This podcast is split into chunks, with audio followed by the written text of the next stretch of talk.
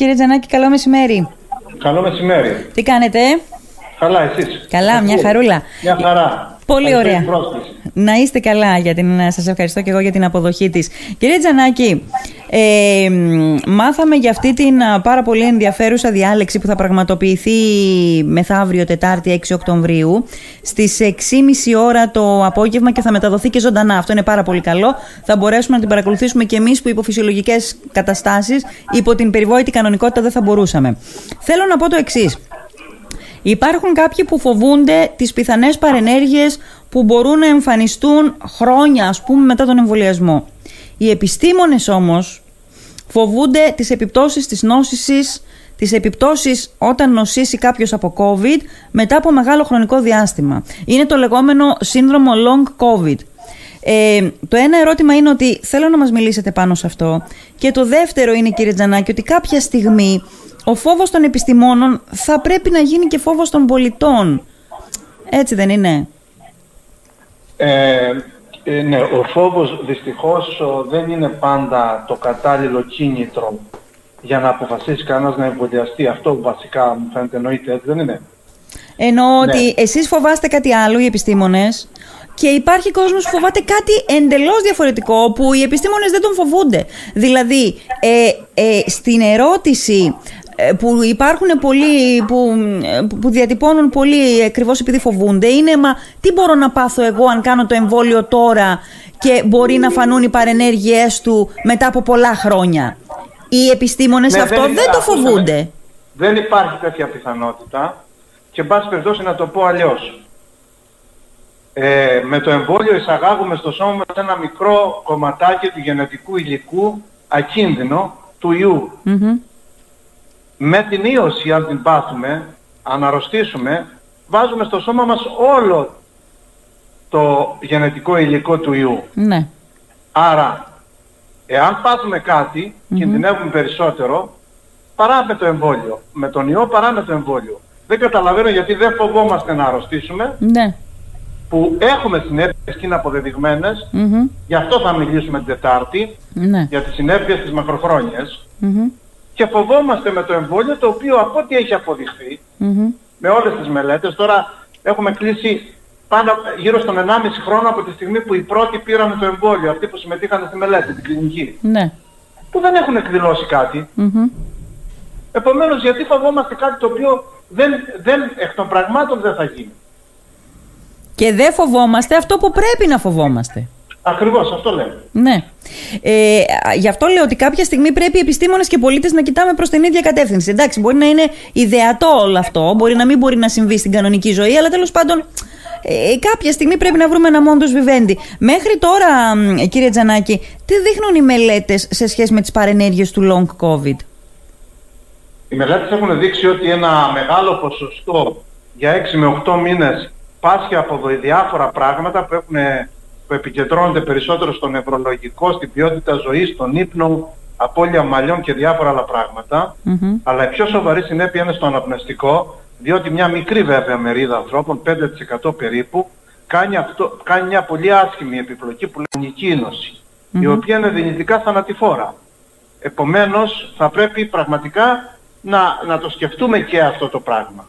Επομένως ένα μικρό ποσοστό αυτών που θα μπουν στο νοσοκομείο και ιδιαίτερα αυτό διασωληνωθούν περίπου 5% αυτών των ανθρώπων θα, θα, θα, θα ε, υποστεί αυτή την επιπλοκή, ε, την, την ε, συνέπεια από την νόσησή του με ιό. Όσο βέβαια υπάρχουν ορισμένοι παράγοντες κινδύνου που είναι η μεγάλη ηλικία, το βάρος, ε, οι μέρες που έμεινε κανείς διασωληνωμένος και λοιπά και, και η, το, η έκταση της πνευμονίας, υπάρχουν ορισμένα έτσι, επιβαρυντικοί παράγοντες που οδηγούν αυτούς τους ανθρώπους σε αυτήν την επιπλοκή, όμως είναι μια επιπλοκή πάρα πολύ σοβαρή. Ναι. Ε, και γενικώς μάλλον οι επιπλοκές είναι σοβαρές που δημιουργεί το σύνδρομο long covid γιατί ο Παγκόσμιος Οργανισμός α, Υγείας καθώς και πολλές χώρες ε, ε, νομίζω κάνουν κέντρα αποκατάστασης από covid-19 γιατί είναι πολλά τα συμπτώματα και μένουν και για καιρό.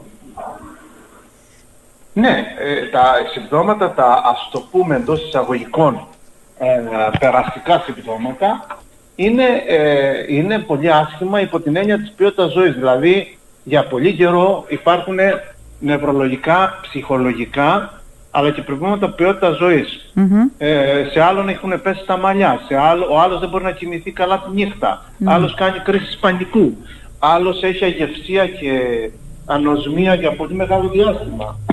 Ε, άλλος κάνει, ε, έχει κάνει μυοκαρδίτιδα, άλλος έχει κάνει θρόμβωση, πνευμονική εμβολή και παίρνει αντιπιστικά για πολύ μεγάλο διάστημα μετά. Υπάρχουν διάφορα πράγματα, μυοκαρδίτιδες. Mm-hmm. Υπάρχουν διάφορα πράγματα. Περίπου 20 διαφορετικά πράγματα μπορεί να πάθει κάποιος. Ε, ε, ως, ε, ως σύμπτωμα για το long covid αναφέρονται και οι κρίσεις πανικού. Πρώτη φορά το ακούω. Βεβαίως, είναι ναι. Ψυχιατρική. Βέβαια, κάνουμε κρίσεις πανικού, είναι πολύ συχνό. Άρα λοιπόν δεν είναι οι επιπτώσεις του long covid μόνο σωματικές, είναι και ψ, ψυχολογικές. Βέβαια, βέβαια, έχει μεγάλο, έχουν, υφίσταται μεγάλο ψυχικό σοκ οι άνθρωποι mm Ναι. Ειδικά ε, αν έχουν περάσει πολύ άσχημα. Ναι. Δηλαδή αν έχουν ταλαιπωρηθεί στη μονάδα, α, όταν έρχονται μάλιστα εδώ έχουν το λεγόμενο οργανικό ψυχοσύνδρομο, όταν έρχονται στην κλινική για να τους... Κύριε Τζανάκη, κύριε Τζανάκη, έχετε απομακρυνθεί από το τηλέφωνο; Λέω, λέω το πρώτο διάστημα μετά τη μονάδα μάλιστα παθαίνουν ένα, το λέμε οργανικό ψυχοσύνδρομο, ναι. δεν επικοινωνούμε την πραγματικότητα, είναι πα, παραλυρηματική.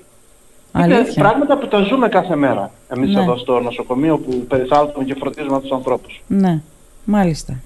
Ε, τι ποσοστό είναι αυτό των πολιτών που μπορεί να γίνουν ασθενείς επί μακρόν; Αυτό το ποσοστό των ασθενών είναι 30 με 35% αλλά το πολύ άσχημο ποσοστό το οποίο καταλήγει να κάνει πνευμονική ίνωση είναι από αυτό το 5-10% που θα διασωληνωθεί περίπου το 5% από αυτούς. Δηλαδή είναι, δεν είναι κάτι συχνό, όμως εφόσον έχουμε πάρα πολλά άτομα που έχουν υποστεί ε, αυτή τη διαδικασία, θα περιμένουμε και πάρα πολλούς ασθενείς με πνευμονική νόση. Ναι. Η πνευμονική νόση είναι που ανησυχεί πάρα πολύ, διότι σας επαναλαμβάνω, ε, αναγκάζει, καταστρέφει τα πνευμονία, αναγκάζει τον άλλο να ζει με οξυγόνο και είναι δυνητικά θανατηφόρα.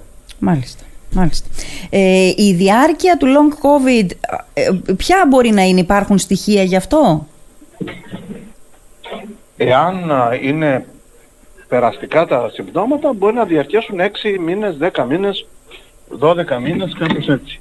Αλλά εάν είναι, εάν είναι ε, ας το πούμε, πώς θα το έλεγα, ε, πολύ σοβαρά του τύπου της μυοκαρδίτιδας, του τύπου των, ε, της πνευμονικής σύλλοσης, αυτό μπορεί να διαρκέσει σε φόρο ζωής. Είναι κάτι χρόνιο που λέμε. Ναι, μάλιστα. Ε, τι να πω, δηλαδή πραγματικά σκέφτομαι αυτό που σας είπα στην αρχή ότι υπάρχει κόσμος που δεν φοβάται ε, τη, τα, τα συμπεραμαρτούντα της νόσου και φοβάται τι μπορεί και σκέφτεται τι μπορεί να μου κάνει το εμβόλιο μετά από χρόνια και εδώ να το, να το ξαναρωτήσω μια άλλη μια φορά, δεν πειράζει. Ε, ε, εδώ σε αυτό το ερώτημα ποια είναι η απάντηση; Δηλαδή στο ερώτημα... Η απάντηση, η απάντηση είναι εξής. Ναι. Το εμβόλιο σπανιότατα της τάξης του μίας στις 30.000 φορές, 30.000 εμβολιασμένους, έως στις 500.000 εμβολιασμένους, ναι. εξαρτάται από πολλούς παράγοντες, έχει πιθανότητα να σου δημιουργήσει πρόσχερα προβλήματα του τύπου της μυοκαρδίτιδας, το Pfizer τουλάχιστον τα mRNA, ή του τύπου των θρομβώσεων, το... Ναι. Τα, τα, αυτά που έχουν υλικό φορέα το AstraZeneca και το Johnson Johnson. Αυτά τα πράγματα εμφανίζονται ναι. τις πρώτες τέσσερις εβδομάδες του εμβολιασμού. Μάλιστα. Δεν έχει παρουσιαστεί σε όλους όσους έχουν συμμετάσχει στην κλινική μελέτη 1,5 χρόνο μετά κάτι το οποίο να το σημειώσουμε. Να σας ρωτήσω Δεν κάτι. Αναμένεται κάτι να παρουσιαστεί μακροχρόνια. Ναι. Αυτό ισχύει και για τα συμβατικά εμβόλια με τα οποία όλοι έχουμε μεγαλώσει, τα οποία σε σχέση με αυτά, με τα mRNA ας πούμε, είναι και πιο απαρχαιωμένα, ας το πω έτσι; Με όλα, όλα τα εμβόλια όλα τα εμβόλια. κατά καιρούς, όλα τα εμβόλια που έχουμε κάνει κατά καιρούς έχουν παρόμοιες με, αυτά, με αυτές που ανέφερα παρενέργειες. Ναι, όχι, όχι, όχι τις παρενέργειες.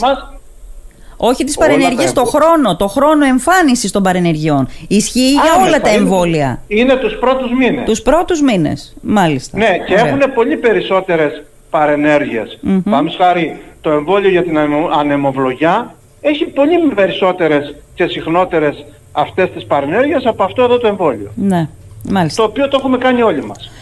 Λοιπόν, κύριε Τζανάκη, ποια πιστεύετε ότι θα είναι η εξέλιξη της πανδημίας και τι είναι αυτό που σας ε, φοβίζει περισσότερο. Μακροχρόνια, μακροχρόνια δεν μπορώ να μαντεύσω. Ε, η προσπάθεια είναι με τον εμβολιασμό ή, ή με τη φυσική ανοσία μετά τα απανοτά κύματα με τη φυσική ανοσία που αποκτιέται είναι να μετατραπεί η ίωση σε ενδυμική δηλαδή να μας απασχολεί μεν ε, σε ορισμένες εποχές, σε ορισμένες φορές μέσα στον χρόνο, ναι. σε ορισμένες περιοχές, χωρίς όμως να δημιουργεί όλη αυτή την αναστάτωση και τη μαζική νόσηση που δημιουργεί τώρα. Αυτή είναι, αυτό είναι ο απότερος σκοπός της επιστήμης και αυτό είναι και η πιο προβλέψιμη προοπτική θα μπορούσα να σας πω. Ναι. Υπάρχουν και πιο σπάνιες Μια προοπτική είναι να του διώξει να γίνει ελαφρύς και να μας απασχολεί. Μια άλλη προοπτική να αυτοεξαφανιστεί, αλλά αυτές είναι πολύ πιο σπάνιες προοπτικές και δεν αναμένονται να επικρατήσουν. Ναι. Ε, υπάρχει φαντάζομαι ότι ο φόβος, σε τι ποσοστό αν υπάρχει, μήπως υπάρξουν μεταλλάξεις που δεν θα τις πιάνουν τα εμβόλια; Και αυτή είναι μια προοπτική, αλλά είναι αρκετά σπάνια να συμβεί, τουλάχιστον μέσα σε ένα χρόνο οι μεταλλάξεις που έχουν συμβεί τις πιάνουν τα εμβόλια. Mm-hmm. Επομένως περιμένουμε. Ναι. Περιμένουμε, εγώ δεν νομίζω ότι θα υπάρξει τέτοια επιπλοκή, θα υπάρξει τέτοια προοπτική. Τέτοια προοπτική, και στο κάτω κάτω μπορούμε να κάνουμε update τα εμβόλια και να ξαναεμβολιαστούμε. Uh-huh. Ωραία, λοιπόν, πείτε μας και για τη διάλεξη τη μεθαυριανή. Ε, ναι, θα μιλήσουμε για το post-COVID. Ε, είναι μια διάλεξη που οργανώνει το Ινστιτούτο Δημόσιας Υγείας που προείσταται ο καθηγητής ο κ. μπεχρακης ε, και θα μιλήσουμε για τα πνευμονολογικά και τα νευρολογικά post-COVID συνδρομα και θα εξηγήσουμε όσο πιο απλά μπορούμε τι ακριβώς γίνεται και τι ε, ποια είναι η πρόγνωσή τους και η αντιμετώπιση τους. Ναι, και το καλό είναι ότι μπορούμε να το παρακολουθήσουμε και εμείς που είμαστε μακριά, μια και θα μεταδίδεται ζωντανά. Μάλιστα, λοιπόν, άρα εν κατακλείδη και για να τελειώσουμε, η αρχικά θεωρούμενη ως νόσος του αναπνευστικού γνωρίζουμε τώρα ότι πια έχει επιπτώσεις σε ολόκληρο το σώμα, αλλά και στην ψυχοσύνθεση μας και, και στο ψυχολογικό κομμάτι. Ακριβώς. Ναι. Λοιπόν, λοιπόν, κύριε Τζανάκη, σας ευχαριστώ πολύ. Καλή επιτυχία στη διάλεξή σας. Να είστε καλά. Ναι. Σας ευχαριστώ. Γεια σας.